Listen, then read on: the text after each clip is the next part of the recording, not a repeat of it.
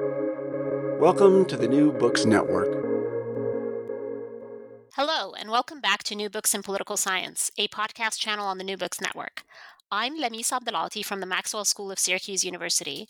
Today, I'll be talking to Erin Snider about her book, Marketing Democracy The Political Economy of Democracy Aid in the Middle East. This book was published by Cambridge University Press in 2022.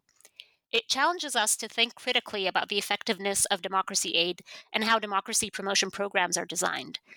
Erin, welcome to the show. Thanks so much for having me. I'm thrilled to be here. So, I wonder if you could begin the interview by telling us just a bit about yourself. Sure. Uh, so I'm currently an assistant professor of international affairs at Texas A&M University's Bush School of Government and Public Service, uh, where most of my research and teaching focuses on the political economy of development uh, in the Middle East, uh, the politics of democracy assistance, uh, and foreign aid. Well, it's wonderful to have you on the show. Um, so, how did you come to write this book? Right. So that question is one I've been asked a lot in the last few months. And, and as I always explain, uh, the roots of the actual uh, book itself extend, uh, again, a million years ago, uh, in sort of just after uh, uh, well, the post 9 11 era began, so in, in 2002, effectively. So uh, before I uh, began doctoral research, before I went back to graduate school, I spent several years working um, on something wholly different uh, from democracy programs. Uh, so uh, I spent uh, several years working on landmines. So I have a lot of you know, expertise on landmines if I'm ever in a, a, zombie apocalypse situation where I need to remove a landmine. Um, so I spent several years working on humanitarian demining, so removing mines, landmines. Um, uh, from countries around the world uh, both in the State Department, the U.S. State Department, and then after that um, experience uh, working for uh, an NGO um, that was supporting the United Nations uh, mine clearing uh, programs throughout the world. So, in that capacity, um, I was a program manager uh, for landmine removal programs in Afghanistan, in Bosnia, Cambodia, Croatia, Mozambique, and Vietnam. And so, um, that experience was um, transformative in a number of ways, um, particularly my experience working in uh, Afghanistan um, in early 2002. So, most folks remember, of course, that time um, both extremely tumultuous and also uh, tremendously exciting in terms of you know thinking then about the possibilities um, for where Af- uh, Afghanistan might go, and of course the situation today, you know, you know, obviously completely depressing um, and wholly different from that time frame, but I was working on um, delivering um, or helping the, U- the, UN's capacity to deliver uh, money, in essence, like money to deminers who were doing important work throughout the country. Um, and given what was going on at that time, there wasn't um, the formal ways that we might work. Um, were completely disrupted. And so, part of my job when I was there for a few months was to figure out ways of getting these resources uh, to people, deminers who needed them most. Um, and you know, it was um, it was an exciting uh, period. It was um, uh, extremely um, uh, eye opening for me. Uh, it was the first time I had been to that country, the first time working with people with whom I'd only been in contact with by email. Um, and I was enormously pressed by you know how um, locals themselves right afghans who were you know running these programs and doing the actual work um, were you know, delivering from the UN's perspective at least extraordinary results. They were all, already doing that before the situation changed after 9 11, um, but it had the reputation in sort of my UN circles of the programs that we were managing anyway, uh, of being uh, the most effective, the most impactful, um, and the least corrupt um, as well, which many people I think who might be, you know, have experience working in the developing world or maybe in, in that specific part of the world might be surprised by. But for me, it was a sort of the takeaways were, you know, okay, you know, as most scholars of international peace know that, you know, local peace building efforts, development programs tend to work best, not surprisingly, uh, when locals are involved and engaged and guiding these programs. And so that was a key example of okay, this is something that is working and is working really well. Um, after that experience, I had already had an interest in, in um, going back uh, into uh, a research program um, and sort of trying to uh, take that practical experience and sort of understand the theoretical implications, different directions that that research could take. And that brought me to um, uh, graduate school, it brought me back to my long term interest in the Middle East more broadly. Um, and of course, again, this is post 9 11 era. This is also around the time um, that the then Bush administration was beginning to focus uh, much more uh, robustly, uh, financially speaking, and aggressively, and I mean that in the tactical sense as well, uh, on democracy aid programs. And so, again, this is my own interest in the Middle East at this time frame, my own interest in development, and you know, a really um, a keen interest in what was going on in the mid 2000s. Right. So at this time frame, um, the Bush administration was basically um, uh, identifying democracy assistance um, as an enormous strategic priority uh, in the post 9 11 era to tackle extremism and terrorism. And so the logic, you know, in a nutshell, um, is that, you know, we have more democracy, we'll have less terrorism, right? So we should spend much more money on democracy aid programs. Around this time frame, again, this is 2005, 2006. Um, uh, a very influential and important report uh, that was commissioned by the U.S. Agency for International Development. Uh, many people know it by its acronym USAID, and this is the primary agency in the United States that manages uh, foreign aid. Um, they had commissioned um, uh, a cross national uh, quantitative study trying to assess the impact and effectiveness of its spending on democracy programs worldwide right? So it was a it was an extremely sophisticated study. Um, you know, I think it involved maybe uh, something like 900 variables built into the study, trying basically to ask uh, to answer the question: Does spending on democracy aid work? Um, and you know, many um, brilliant political scientists were involved as part of this project. Um, they presented their findings at a meeting of the American Political Science Association that I attended as a graduate student, um, and I was you know blown away by sort of the scope of the project um, but not unlike many uh, many folks i think who were familiar with the study also came away with many more questions about things that were missing from it right? So the conclusion that the authors um, came to was that yes spending on democracy aid works.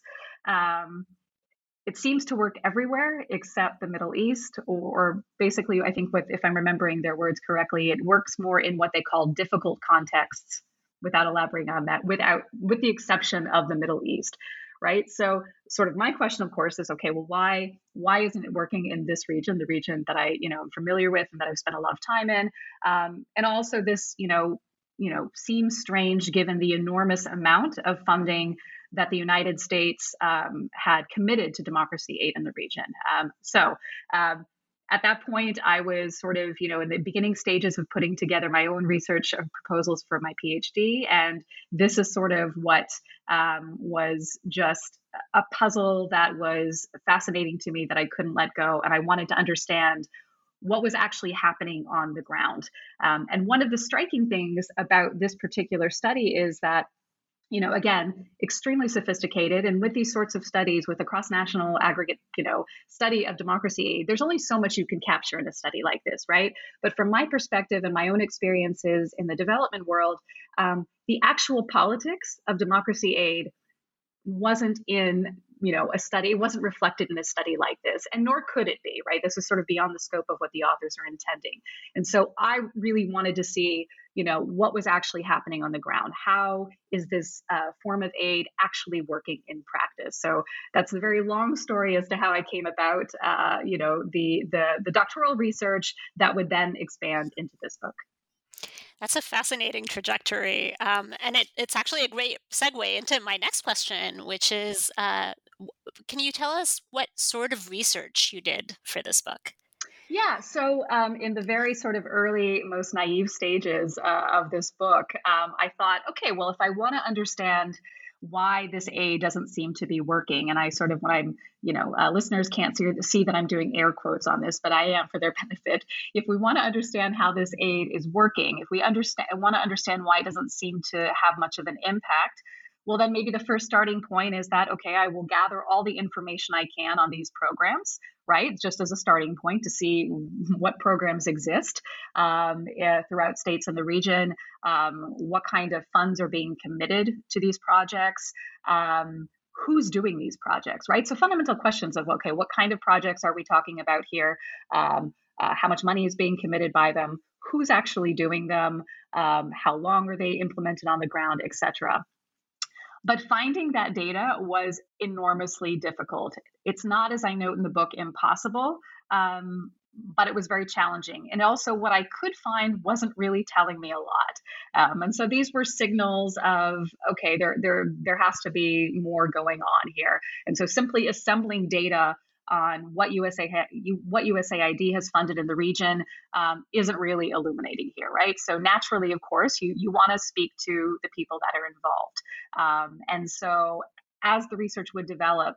Um, you know, most of the research for this book focuses on uh, democracy assistance in Egypt and Morocco, and I can talk more about my reasons for uh, selecting both of those countries uh, in a minute. But uh, you know, in both of those countries, um, you know, it's not only thinking about what can I supplement to the data that I've already collected through um, online sources, through archival material, um, but how can I sort of flesh this out uh, by talking with AID officials on the ground, by talking with program managers, by talking with recipients um, of this form of aid, um, and can I also talk with, you know, ideally, you know, um, representatives of recipient governments? So in this case, um, the U.S.'s counterparts in both the Moroccan and Egyptian uh, governments. Um, and also, what can we learn from looking at the practices of authors or of the actors that are engaged in this form of aid? In my own research over the last few years, I've been really, um, you know, inspired by and and um, you know just you know completely influenced, uh, of course, by development scholars who are not only looking at what's going on in the ground, um, but by scholars who have talked about the importance of looking at practices, right? So thinking about um, how people are doing things, the ways in which they are doing things, and what that can also tell us and illuminate uh, about questions about impact and effectiveness. Um, and when we talk about the practices of actors, we're talking about fundamentally ways of doing things, right? Um, and these are things that you can pick up uh, by looking at uh, conference proceedings. So, this is the archival research component of the book. Um, workshop proceedings that have happened uh, in the US government about democracy aid more broadly.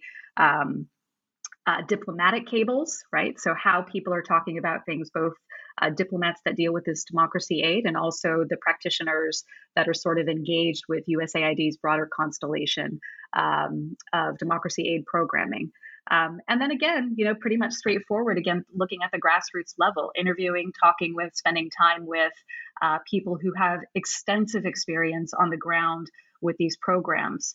Um, one of the challenges when you're looking at US aid in the region or democracy aid in the region, and you are trying to understand maybe the government's perspective of, of working in this area, is that um, you know US diplomats um, in both the US embassies and in USAID missions um, are only there for two to three years, right? And so if you as a researcher are interested in sort of capturing the institutional history um, of this aid, you know you have to dig a little bit deeper and try to also find people who've worked in those areas over time and that was something that was important for me to do.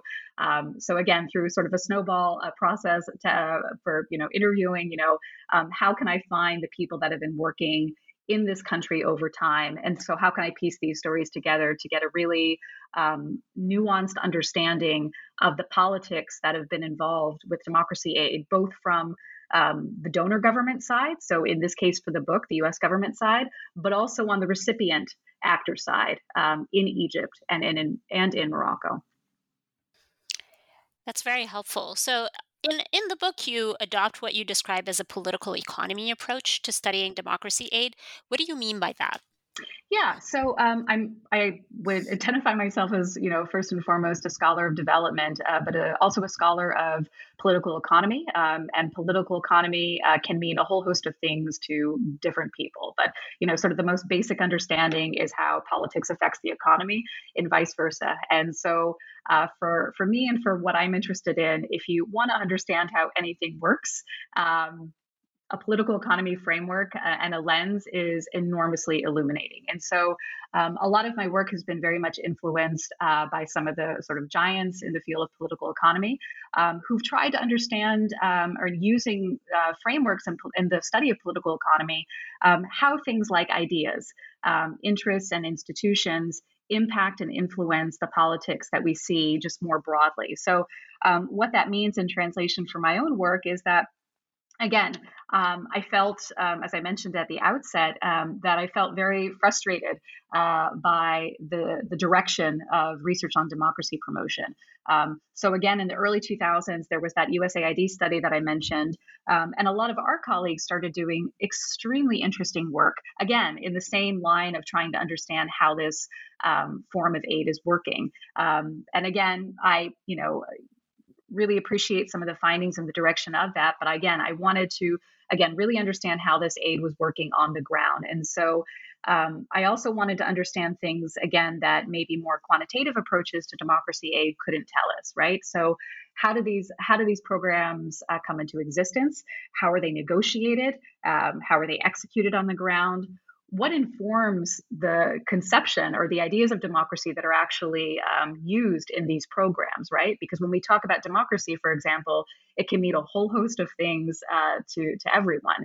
Um, and so, uh, to go back to your question, um, the part of trying to part of um, understanding why this aid hasn't been um, as impactful or as effective um, as we as we think it might be, given the amount of money that's been expended for it. Um, we can, I think, understand through um, a framework, a political economy framework um, that thinks about how ideas, interests, and institutions uh, that are engaged in this aid mediate and shape the actual form and construction uh, of democracy aid in the region. So when I talk about ideas, I'm thinking again, as I just mentioned, uh, sort of how people are talking about democracy promotion, how they're talking about democracy aid, how they think this aid should work. When we talk about interests, we can think about the interests of different actors that are engaged in, in this form of aid. We can think about the incentive structures that govern, uh, let's say, the, the individuals that work in the government from the government side of things, both in the US and in Egypt and Morocco, um, the incentive structures of contractors who are working um, on these particular kinds of programs. And we talk about the institutions that are engaged in this too. We're thinking about broader institutional politics, not only just, you know, uh, USAID, which is the primary focus in this book, or the respective uh, governments um, in Egypt and Morocco. But we're also thinking about, uh, I'm thinking about anyway, the foreign aid bureaucracy in Washington, D.C.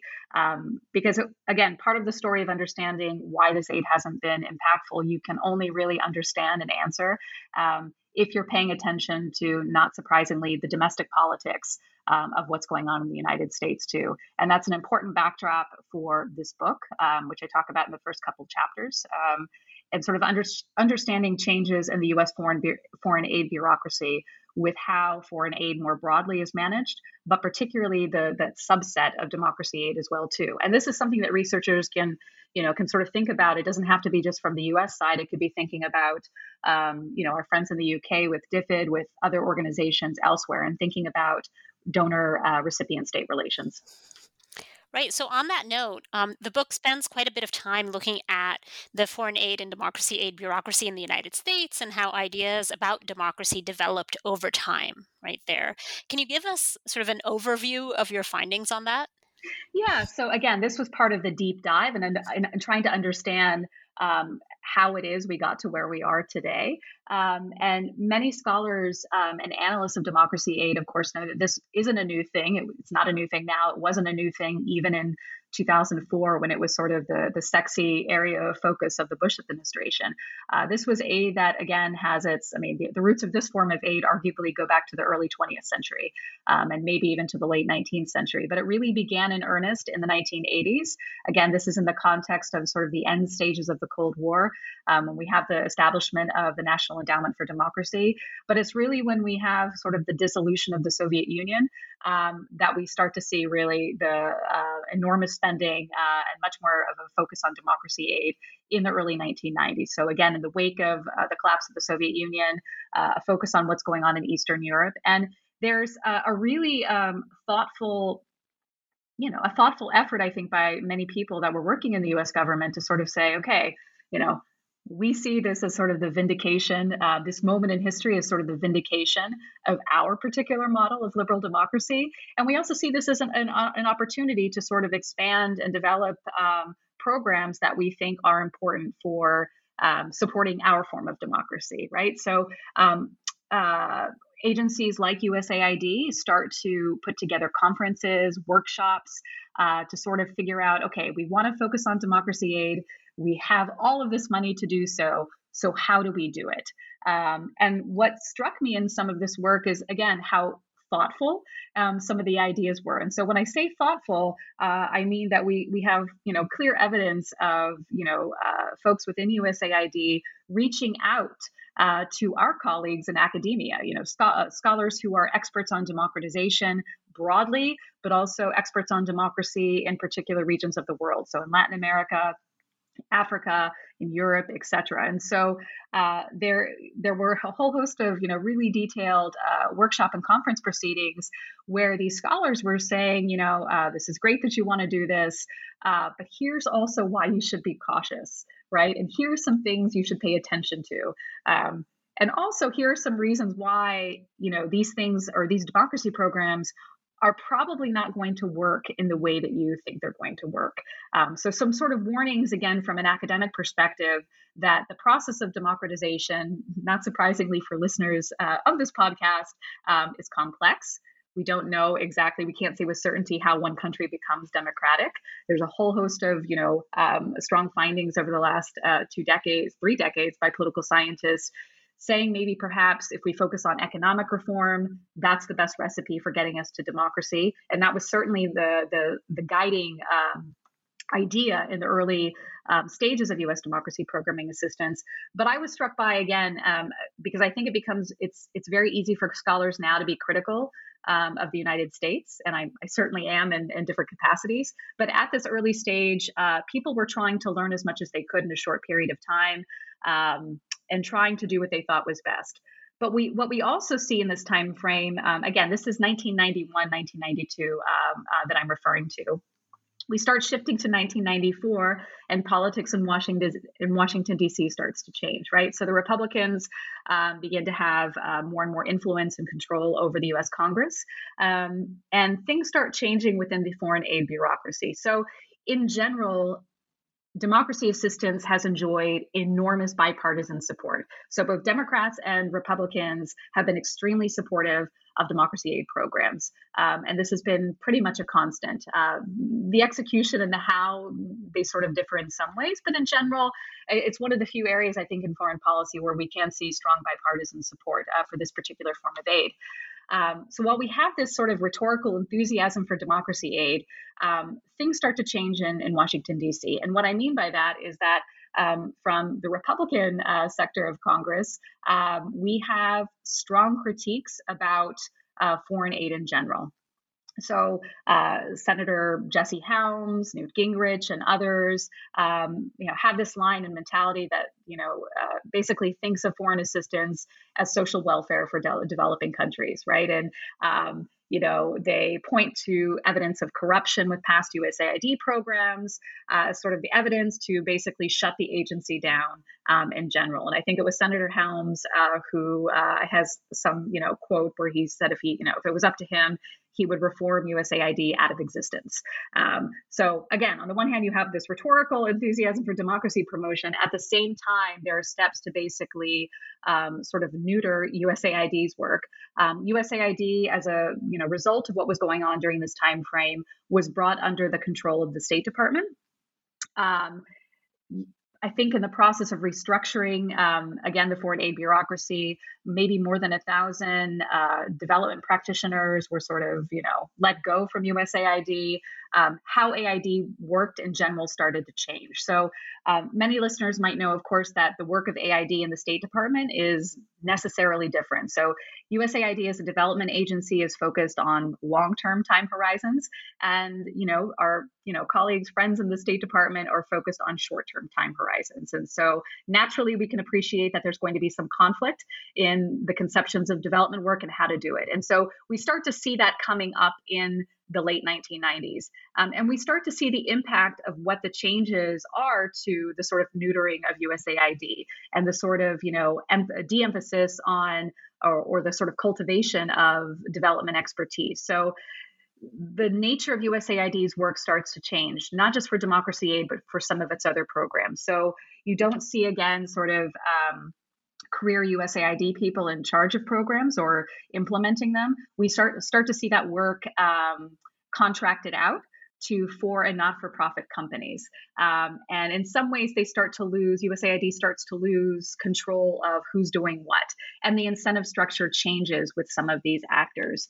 Um, and so, one of the things that um, I found in my research, um, in some of the archival research that I had done, is that USAID was um, very concerned about the impact of these changes. And so, naturally you would think that a, a, development agency you know wants to know how its own work is being done right? So after a project is done they want to see a report showing what was what worked what was great you know etc um, and so if a lot of the work is being contracted out um, it becomes in some ways harder to get good feedback from a lot of the contracting organizations that are doing this work. Um, and so some of those organizations were not incentivized um, to share some of the details of what they were doing.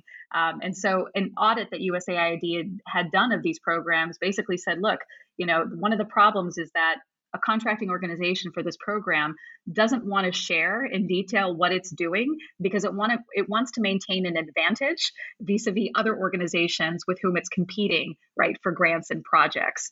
Um, and this is again this is a tension that um, you know has existed again since the early 1990s um, but again this is sort of connected to my bigger questions of you know not only how things are working on the ground in the middle east but also what's going on in washington d.c to change the incentive structure away from again um, thinking about how to support uh, indigenous concerns what you know uh, indigenous uh, demands are for democracy excuse me um, and also uh, thinking about how to aid make aid more responsive Wonderful. So a- after that analysis, you move on to examining two countries in the Middle East, as you mentioned, Egypt and Morocco. Uh, and you have this really great title for the Egypt chapter. Uh, it's called Neoliberalism on the Nile, which links up nicely with the title of the book, which is Marketing Democracy. Um, and that's kind of a, a hint about your findings in that chapter. So, what what can you tell us about the ways that democracy aid evolved in Egypt? Yeah, so Egypt was um, one of the um, sort of uh, you know model well models a bit too much probably but was was the key focus of the US's democracy efforts in the Middle East right? So in this early period of the 1990s when the agency is trying to think about what it wants to do worldwide for its democracy programs um, Egypt Indonesia Nigeria um, and a um, forgetting the name of another country, but those were the countries that the that the United States wanted to focus on. Egypt was the focus in particular because it is, you know, the biggest Arab country in the region. Um, it has enormous influence in the Arab world. Um, hugely important, um, as many listeners may know, for U.S. Uh, security interests in the reg- region. And so, even at the early stages in the 1990s, there was a, a recognition that Egypt is important. We don't know how it's going to be important, but maybe we ought to start ought to start here. And so, how, how does democracy aid wind up uh, evolving uh, in that country? Yeah. So again, you know, in the early stages, we have um, examples of, you know, again, thoughtful approaches to understand the challenges uh, to what was going on in Egypt. Um, but one of one of the main questions, you know, motivating this book in general was not just trying to understand why this aid um, wasn't didn't seem to have much of an impact in the region or you know have much of an effect on democratization in general was a more fundamental question that was really missing from most uh, democracy aid scholarship um, which is why would an authoritarian state even allow this form of aid?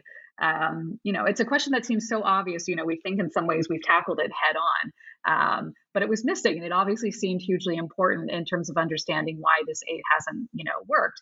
Um, one of the foremost scholars of democracy assistance one of the the earliest scholars of democracy assistance uh, tom Carothers, you know uh, you know tells us that you know this aid is intended to challenge the structure of power ultimately right in any country sort of broadly defined. So you know if you're dealing with a form of aid that's intended to challenge the structure of power why would an authoritarian state you know allow it so this is also a huge part of you know my sort of area of inquiry in this book um, and so um, essentially what i find is that you know not surprisingly their authoritarian states or the ones that I'm studying in, in general um, are getting something from it.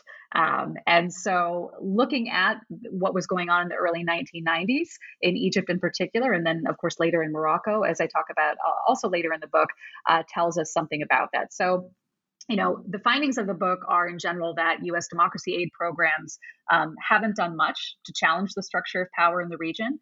Um, and by looking at what's going on in the field, and again leveraging, you know, over a decade of uh, field work and archival work um, on the Middle East or in the Middle East and Washington D.C., um, I show basically that you know previous studies haven't really paid uh, much attention to the fact that democracy aid programs are often negotiated deals. Um, and this, I think, is significant um, for both the literatures on democracy aid and authoritarianism in general. So I show um, essentially that recipient governments can and do help craft uh, the design of democracy aid programs. And this is, you know, intrinsically linked to that, you know, question of why aren't these working, right, in the way that we think that they should, should be working. Um, and scholars of the Middle East who, who might be listening again, um, who maybe uh, haven't read um, uh, uh, this book, you know, might think, well, of course, the answer to all of these questions is about security, right? And so there's lots of um, really great scholarship uh, by colleagues in Middle East politics um, who've talked about, you know, how security concerns have sort of shaped democratization in general um, in the Middle East. And so um, this book um, and my findings, um, you know, definitely, uh, you know, develop and, and, and, and back that up uh, to a T. But I think, again, sort of illuminating why governments want to actually allow even allow this aid and sort of their hand in this um, i think is enormously important um, for you know not just understanding why things haven't worked but also potential obstacles not just in the middle east but also in other hybrid regimes around the world other restrictive contexts where well-meaning donors activists um, want to support democracy but sort of have to be cognizant uh, of the obstacles with that so some examples from Egypt, just to kind of you know flesh out um, that point that I just made, um, is that in the early 1990s, um, again, you have well, well-meaning people from USAID. Um, USAID has reached out to scholars of Egypt. So um, I talk about those scholars in particular in the book um, who are engaged with these projects, who put together, you know, very smart, astute analyses of what they think should happen um, in the region uh, or in Egypt in particular. Um, and we, you know, I uncovered so many different stories of, you know, uh, AID, AID sponsored democracy programs that um, wanted to, let's say, push um, elements of democracy program much more aggressively in Egypt uh, that were basically uh, diluted uh, by the Egyptian regime. So, one example in particular um, uh, I talk about in the book is a civil society program uh, that, you know, for most of us, if you would read the elements of this program, w- program would seem pretty banal. Um, but from the Egyptian government's perspective, it was inherently threatening, right? It's something that um, is potentially challenging um, its authority in particular parts of the country. But this project, I think, in particular, was in Cairo. And the AID official who was working on this program um, was really pushing his counterparts in the Egyptian government um, quite hard um, on, in trying to realizing the aims of this particular project. Um, and his counterparts uh, basically were trying to shut him down. And so again, when we think about uh, what I mentioned before about uh, the importance of strategic relationships, right, and sort of uh, um, casting a particular direction on programs, um, we have, I think, one of the first early instances of this with this particular story in maybe 1994, 1995, where um, this AID official was frustrated that he didn't in the end didn't get support from his colleagues in AID. He said, "Look, I'm trying to do this program, um, but my counterparts in the Egyptian in the Egyptian government, um, you know, are making this impossible for me. Can you help me?" Um, those Egyptian counterparts were also signaling to his superiors in AID of, you know, we're not we're not happy with this program, so let's figure out something a different direction uh, for the program. Um, in the end, this particular gentleman was removed from the program because he was seen as, you know, pushing too hard. Um, and it was sort of, you know, his sort of takeaway was that you know, I think uh, one of his quotes was something to the effect of, well, it's Egypt, and Egypt is always going to get the money in the end. Um, in other words, that the nature of the relationship between the US and Egypt is such um, that um, they have leverage basically to say no to us, um, broadly defined, but particularly for these kinds of programs that, you know, if if the, the counterparts in the Egyptian government say this is going to be problematic for our relationship, you know the, the program is going to be bailed or diluted. And so we had another example by the end of the 1990s for a, a big civil society uh, project uh, for an ngo center um, that um, you know was seen and had some support within the egyptian government in the, in the late 1990s um, but we see that same dynamic where there's um, uh, a great deal of resistance coming from counterparts in the Egyptian government, uh, resistance from AID officials who are trying to um, you know, strengthen this program, trying to work with civil society activists and getting this program started. Um, uh, and in this back and forth process that we see, again, this comes through interviews and archival work as well. Um, we see basically in that in this back and forth between AID officials and their Egyptian counterparts, um, the the program objectives are significantly diluted down from the original objectives that AID officials had at the outset. Uh, so much so for this particular um, this particular project um, that some of the people that were engaged on it said, you know, look, it effectively in the end did nothing. It began with good intentions. Um, but one US official who was very familiar with the project said, in the end, it became actually, it was a more perverse consequence of the program. It became a way for the uh, Egyptian government to sort of survey to monitor civil society activists. Um, so the sort of you know empowerment angle of this particular program and the intentions of it uh, completely disappeared uh, as a process of that back and forth. That's uh, really remarkable. One of the things that I want to really underline for listeners is that, um, you know, the, the book does a great job of uh, bringing across how it is that the conception of democracy um, sort of shifts to more of a focus on economic reforms, and that this shifted focus also results in some cases uh, in situations where it's actually the economic interests of the authoritarian regimes that are being rewarded. And so as a result, the democracy aid programs do, do not have uh, d- democratizing results, right? Ra- rather, they're they're sort of uh, further reinforcing and, and strengthening these regimes. Um, but I want to move to your other case, which is Morocco, uh, where the, where we see some of these dynamics play out as well.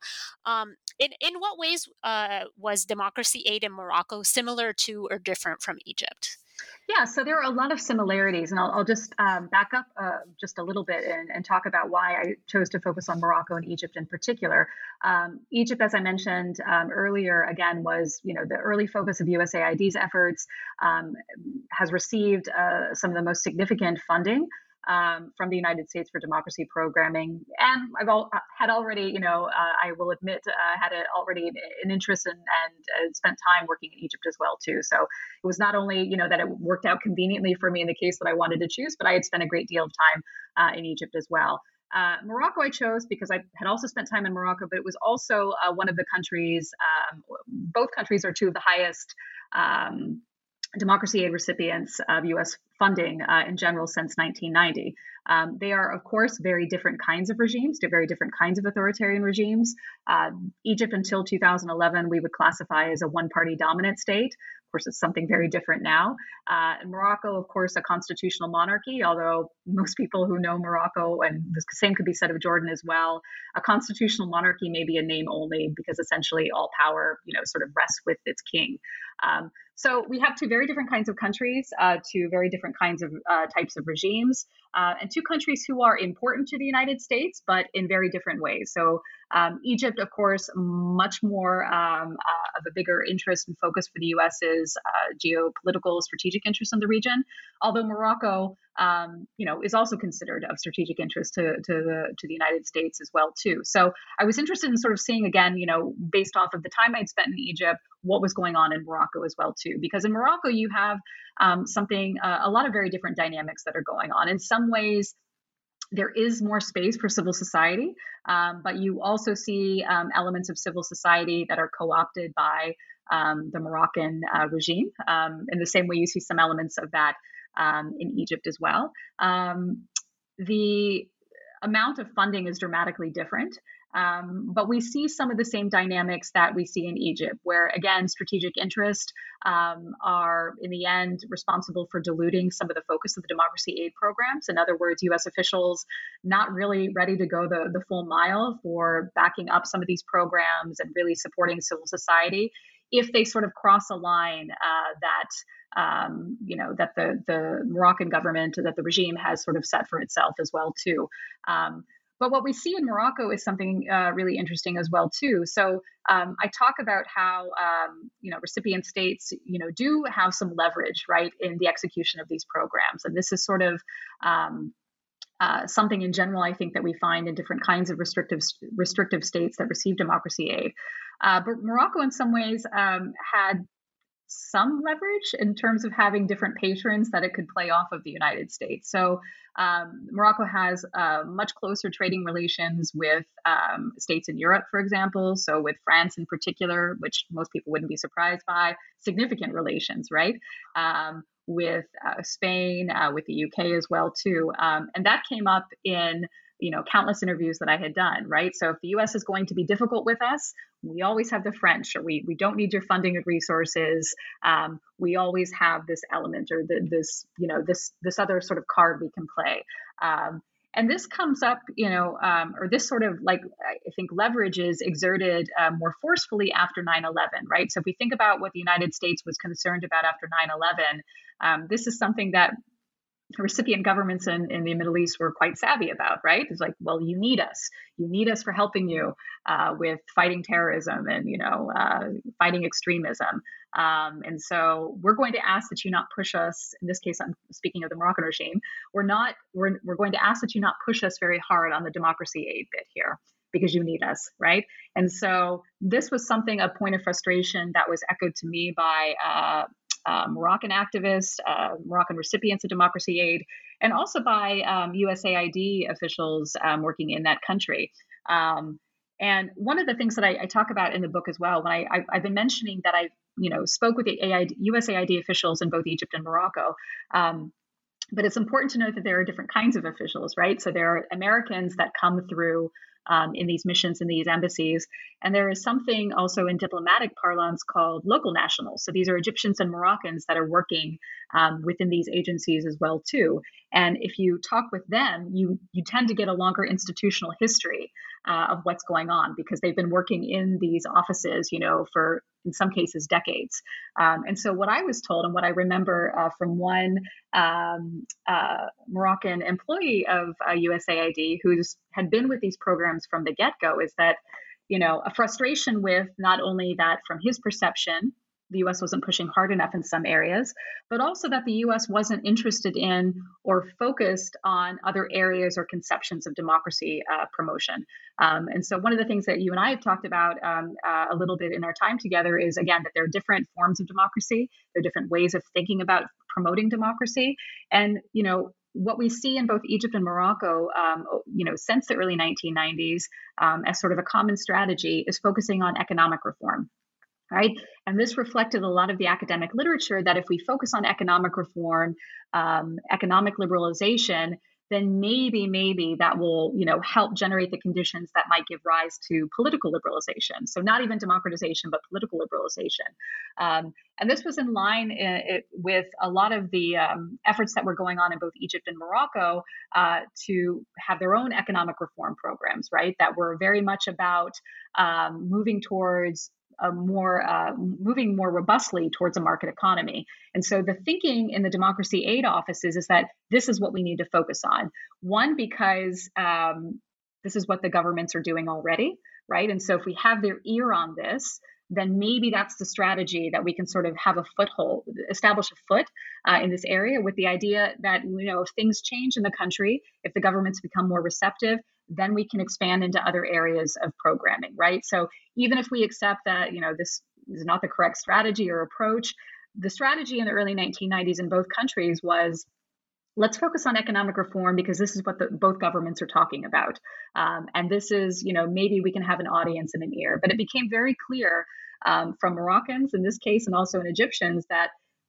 this was problematic. Why? Because we know now that in many uh, cases, well, in both cases, that elements of economic reform were being used by the regime to strengthen itself, right? So as the authoritarian state is sort of um, uh, changing itself, um, adapting and responding to the economic situation.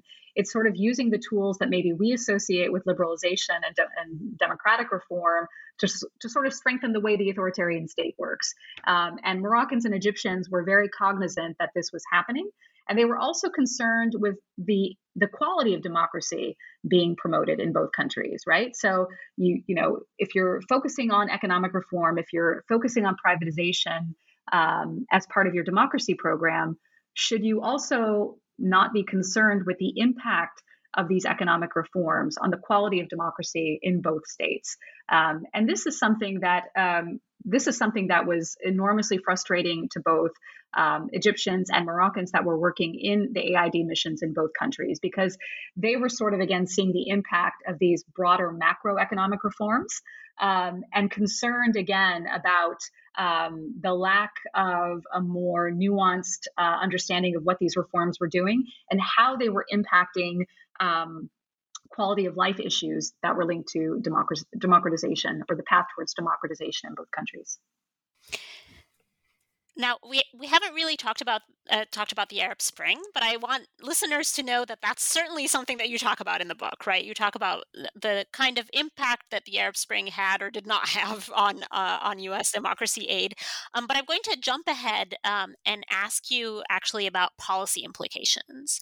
Um, so, what would you say are the policy mm. implications of this book?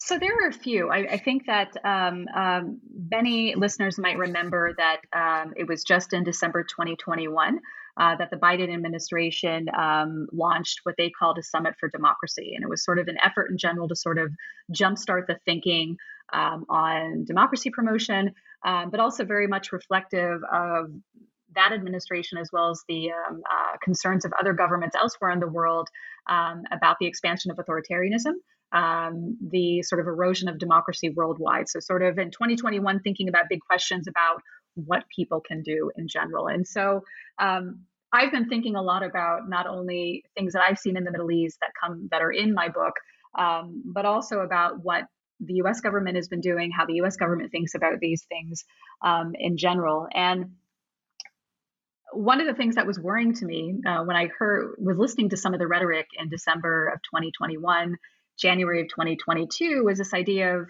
well, democracy, democracy is important. We should promote it and support it.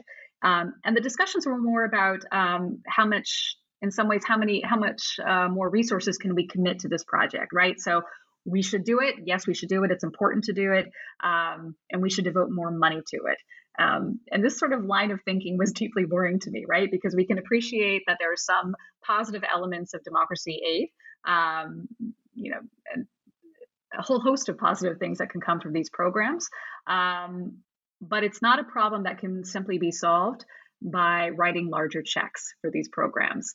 Um, and so, one of the things that I've seen, uh, again, uh, in my own work, is that it's not that USAID or the State Department doesn't understand um, the problems from past efforts, right? Um, one of the things that we haven't been talking about since 2021 is about sort of the source of the problems with democracy aid programs. And so, one of there are lots of takeaways I hope people come away with from the book, but one of them is the need to, to really think much more thoughtfully about um, the foreign aid bureaucracy, right? How this aid is actually implemented and executed. Um, because again, it's not, you know, just you know, writing a check for $20 million to Tunisia doesn't, you know, immediately show an impact on Tunisia's democracy, right? Um, we need to understand why this aid isn't working. So these sort of more foundational questions of like, how is this aid working?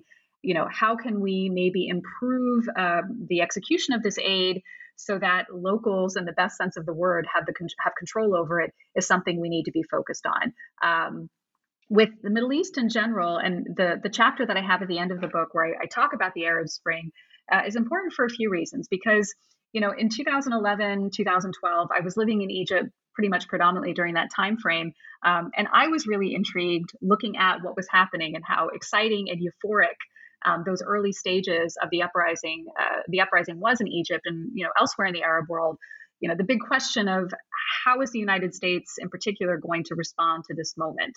Um, and I talk about actually, you know, a, a, pretty big response, right? So USAID, you know, uh, says acknowledges publicly, look, we haven't done we haven't done well by Egypt and other states in the region. We haven't been listening to um, civil society as much. We haven't, you know, we haven't allowed them to sort of be at the helm of these programs. Um, now is an important moment. Now is uh, an important uh, moment of change, and we're going to devote. Um, I think it, if I'm remembering correctly, the amount was $60 million uh, to help support what was going on in Egypt then. Um, but again, just to underscore that it's it's not a problem that can easily be solved by just writing a bigger check. Um, AID did that, um, but again, this is the, the the challenge of working in a restrictive state. So I talk about uh, the complexities of what was going on at that time, which is that AID came in and they said, you know, we have this amount of money. They advertised uh, the amount of assistance that was available for grants in Egyptian state newspapers, both Arabic and in English.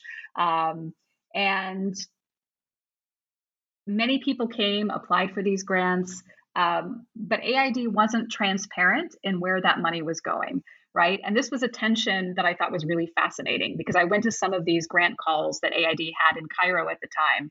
And one of the things that was most worrying to me was you know someone at one of these uh, sessions and it was a session of you know how to apply for more assistance um, and what areas of assistance are you funding uh, someone from a civil society organization asked, you know, um, you know, where have you, to whom have you given this these funds? And they were asking because they just didn't want to replicate efforts, right? So if AID had already given its $20 million uh, designated for civil society aid, they didn't want to waste the time applying for something in that area. And the AID official became really uncomfortable, and he was like, "Wow, we don't we don't want to share that information. We don't want to share that information. We don't want to share where that money is going." Um, and this opened up the door. I, I remember sitting there thinking, this is going to backfire and this is going to be problematic. So, you know, it raises lots of, you know, uh, questions about ethics and the execution of this aid. Um, but the Egyptian government was still all of the same actors that existed before 2011 were still very much, you know, in government and in control at this time frame. Um, and they, you know, saw this basically as USAID USAID interfering. Um, they saw it as a form of subversion, um, and the fact that AID arguably maybe wasn't transparent about the process might have made things more complicated um, in the end. So, you know, to circle back uh, in a long way uh, back to your question about policy implications, I think this form of aid can be can be impactful, but I think without reckoning with sort of again how this aid you know works at the for, at, at the source in the foreign aid bureaucracy, um, the chances for success I think uh, are are uh, seem to be limited to me. And you also sort of conclude the book by talking about whether uh, whether people in the aid bureaucracy need to be thinking beyond a, a narrow procedural uh, definition of democracy as well. Now, obviously, we've only skimmed the surface of of uh, the content uh, that's in the book, but we've taken up a lot of your time. So I just want to very quickly ask you, you know, now that the book is done and out in the world, what what is it that you're working on now? Yeah, so I have a couple projects that you know has sort of evolved naturally from from this project and and sort of my continuing interest in the role of ideas in political economy and development. Uh, so I have uh, the the next sort of book pro, uh, book project in progress is a, a post Arab Spring book on uh, the politics of transitional assistance uh, in the Arab world and sort of looking at, um, you know, economic grievances that were sort of linked to the protests of 2011 and the, the politics of developmental assistance in general, um, and sort of explaining in some ways why we're not seeing. Uh, more liberalization or more uh, promise in the Arab world today. Uh, another project looks at the ethics um, of not only humanitarian aid but also democracy assistance in general. Um, and this, of course, you know, uh, you know, extends naturally from my own work and sort of understanding and wanting to, you know, answer the question, you know, is there an ethical way of promoting democracy, uh, which I think is an important conversation for people that care about this aid to have. Uh, so those are the two big projects, uh, and another project on the role of lobbies, the Middle East lobbies in Washington D.C. as well. Those all sound like great projects, and i'll hope you'll come back and talk to us about your second book uh, when it comes I'd love out. To. Um, so, this book is Erin Snider's Marketing Democracy The Political Economy of Democracy Aid in the Middle East, published by Cambridge University Press in 2022. Thank you, Erin, for being on the show today. Thank you so much. I really enjoyed the conversation. And thank you, listeners.